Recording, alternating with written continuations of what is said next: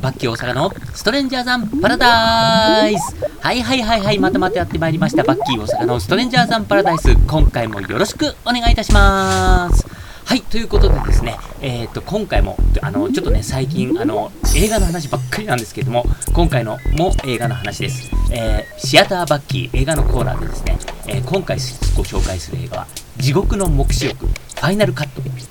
です。えー地獄の黙示録というのはね、このフランシス・コッポラがゴッドファーザーに続いて撮ったこのすごいベトナム戦争の大作なんですけれども、えーまあね、いろいろこう、この映画に対して話すといろいろ話が長くなるんですけれども、まあ、あえてここで打ち込んだのはですね、えっ、と、つい先日ですね、現在も、えー木曜日まで、えっ、と、9月の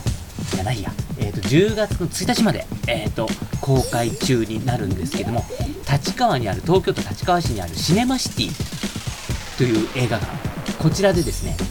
極爆サイレンス上映っていうこうなんとも不思議な響きの上映をやってるんですね、うん、極爆っていうのは極めるっていう字に爆爆弾の爆。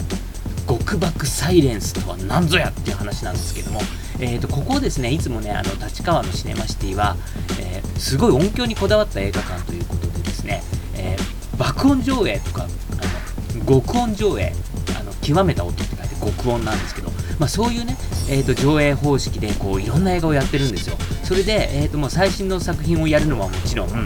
えー、と今年の頭にもあのブルース・ブラザーズとかねこのポッドキャストでも紹介してますけどそういうねあとこの間もマッドマックスなんかもね、えー、と21世紀版の方ですけれども、えー、とやっぱりこの極上の音で楽しもうとボヘミアン・ラプソディとかそういうのをやってるんですけどもついにですねこの立川のシネマシティに地獄の黙示録ファイナルカット。まあねあのコッポラがこれで最終版って言ってるファイナルカットでですね。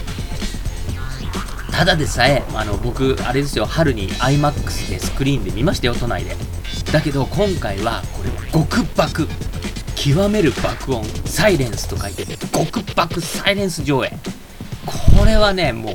俺が行かなきゃ誰が行くってまあ行く人いっぱいいるんですけど。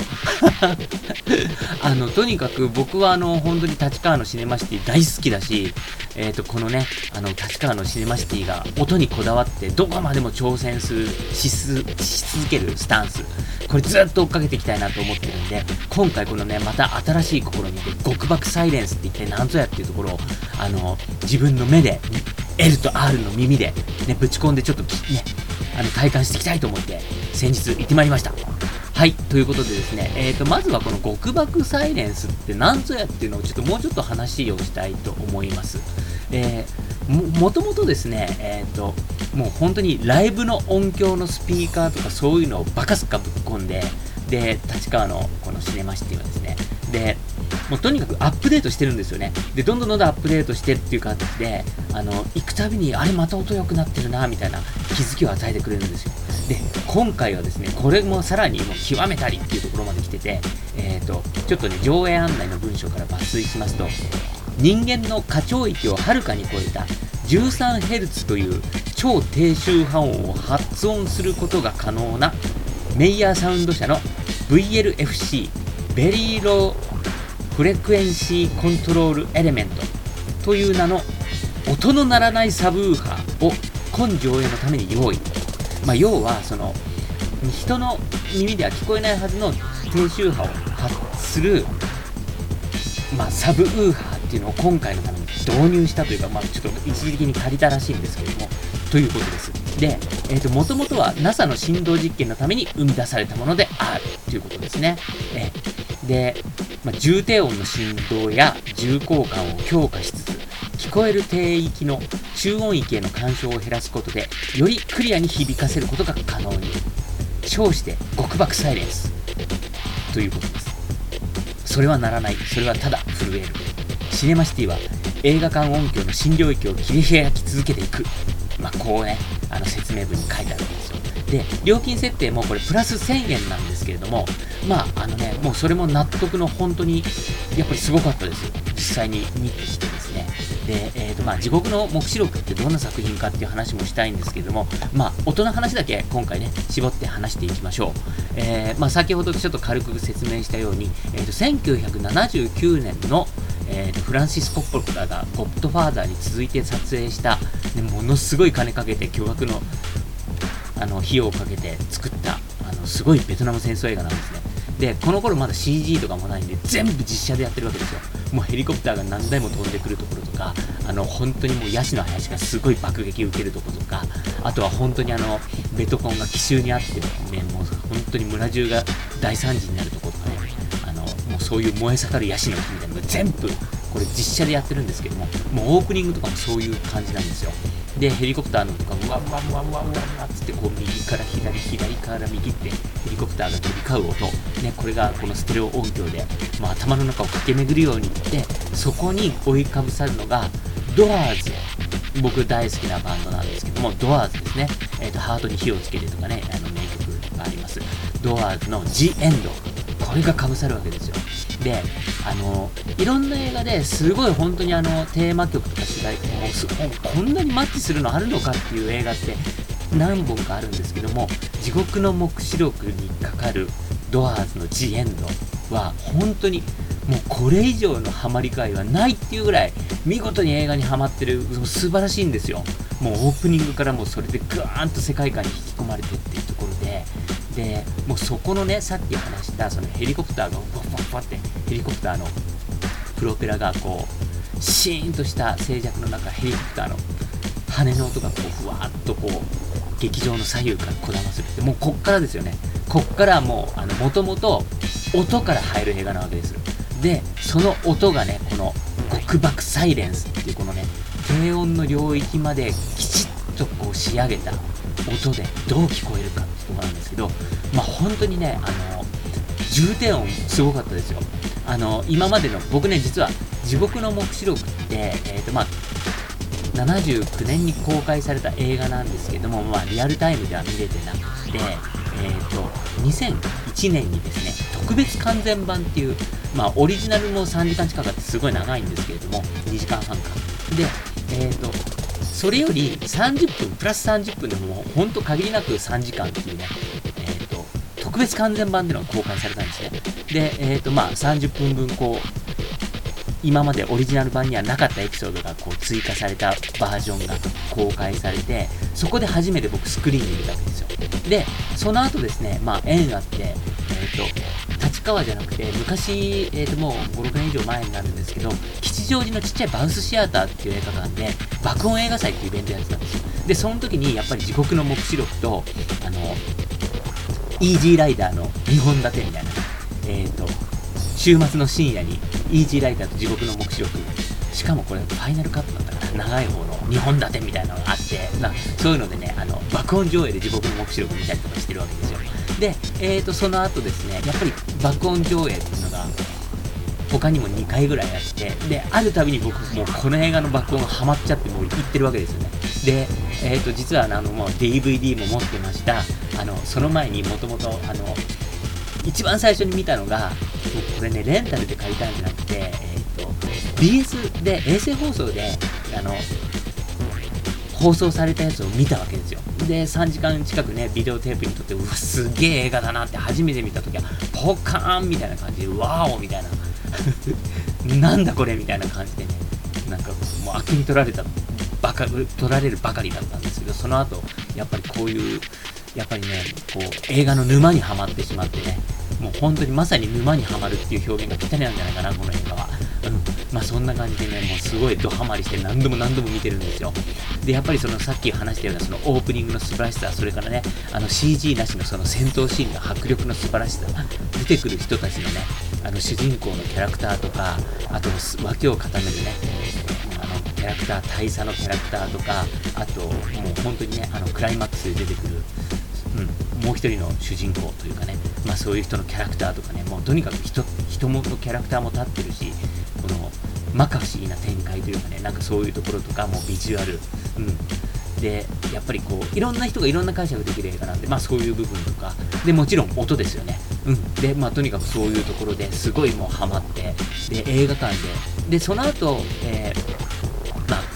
年ですね、えーと、作られたのは去年だと思うんですけれども、えーと、先ほど言ってるようなファイナルカットってね、まあ、これが最終だよってあのブレードランナーとかもねあの本当に監督がねあの新しいシーンを付け加えてみたいな感じでバージョンがいくつもあったりみたいなのあるんですけど地獄の目視録ももうまさにそういう風になっててで、えー、と2001年に、えー、と上映された特別完全版はオリジナルより30分長いんですよ。だけどこのファイナルカットっていうのはオリジナルより20分長い、違ったかなうんまあそんな感じでちょっとねその、うん、一番長いやつよりはちょっと短いつって、あの、一つね、エピソードがこうカットされてるんですけども、まあ、とにかくそれよりも、まあ、やっぱりその映像、それから音響っていうのも、もう常にやっぱりこう、アップデートされて、今すごい状態になってるんですね。とても、そんなね、79人の作品とは思えないような、もともと、あの、録音がすごく良かったっぽいんですよ。だから、こういう再現ができるみたいなんですけれども、えっ、ー、と、録音技術が再生技術に追い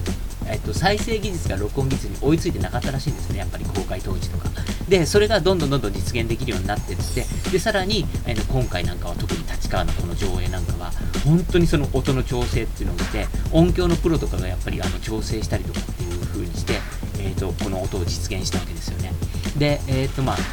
1000円高い上映だったんですけど、もうそれでもちょっと、まあ、見たくてっていう形で行ってきて、で、やっぱりそのね、低音聞こえないはずのその、低音域のところを調整したっていうところがやっぱりすごい面白いなっていうところで、あのー、ただの爆音じゃないんですよ。で、僕なんかあのね、あのフェスとかライブとかもう散々行ってるんで、普通のストレートのバーンっていう爆音っていうのはいくらでも聞いてるわけですね。だけど、やっぱりこの映画館で、この立川シネマシティの極爆サイレンス、これは、あの、決してうるさい爆音じゃなかったんです。で、どっちかって言ったら本当にあの、もう、調整されて、うん、で、しかるべき、うん、音の響き方っていうところだったんですだから、あの逆に言うと、なんかもっとストレートなね、なんか荒削りのドカーンっていう音聞きてえなっていう気持ちも僕正直あります。だけど、なんか本当に静寂のシーンは、もう静寂たるやっていう感じの、本当に静かに、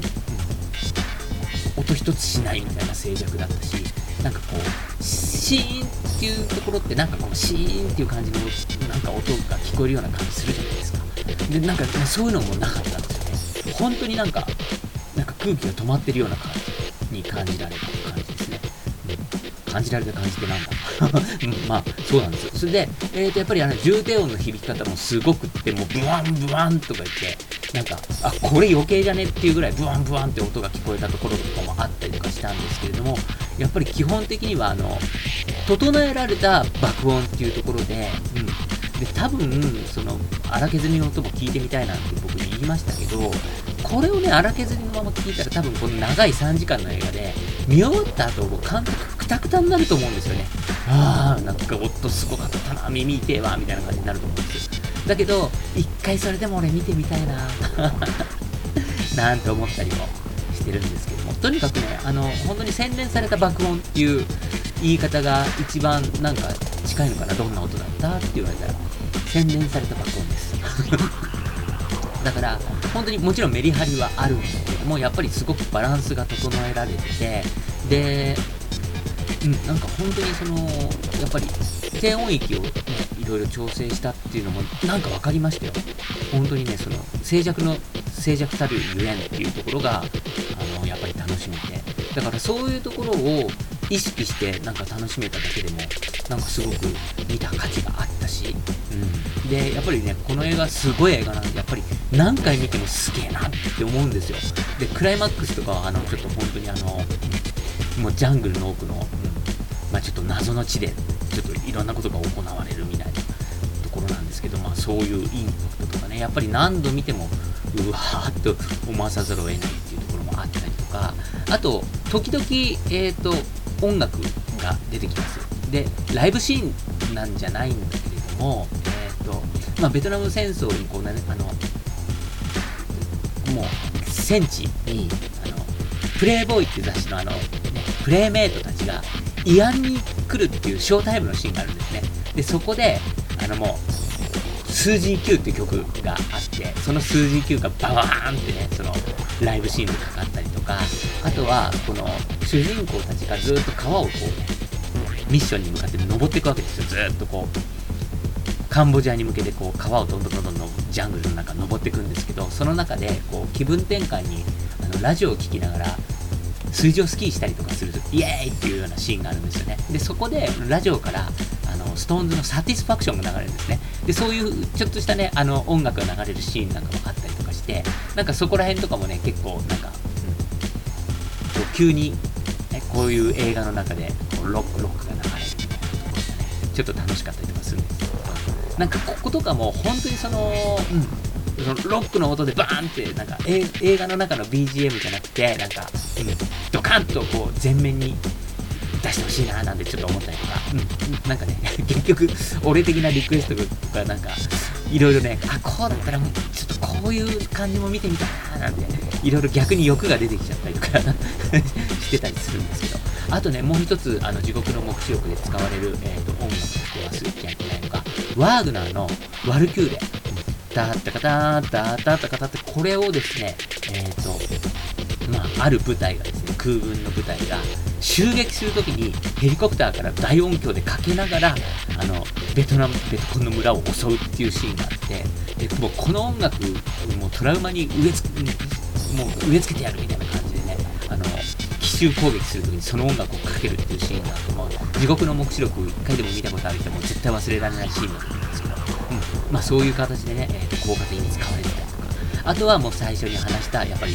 ドハの G エンドですね。えこれがオープニングと、あとまた別のシーンでも出てきます。うん。あの、見たことある人はもう忘れられないシーンだと思うんですけども、まあそんな感じでね、えっ、ー、と、やっぱりこの音楽っていうのもすごく象徴的に使われてたりとかするんで、で、もう爆撃シーンとかがそういうね、いろんなシーンで音がどういう風に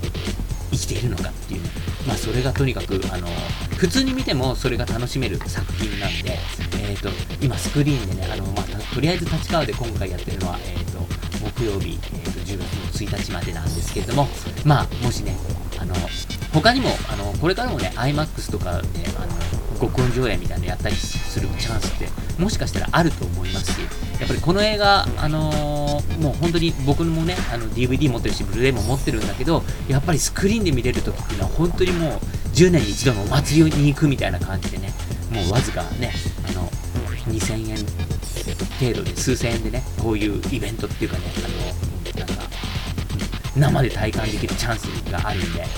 う本当にね、そういう感じで、興味のある人はぜひ一度楽しんでみてください。はい。ということで、えー、っと、ベトナム戦争映画の、ベトナム戦争映画というか、ベトナム戦争を舞台にしたの狂気に、こう、突き進んでいく人たちの話だと僕は思ってるんですけど、まあ、地獄の目視録ですね。え、えー、と今回は、えーとまあ、立川シネマシティの極爆サイレンスっていう特別な上映で見てきたというお話をいたしました。バキ大阪のストレンジャーザンパラダイス、えー、今回はですね、立川シネマシティ僕は一番大好きな映画館で、えー、地獄の目視録、えー、極爆サイレンス上映という特殊な上映で、えー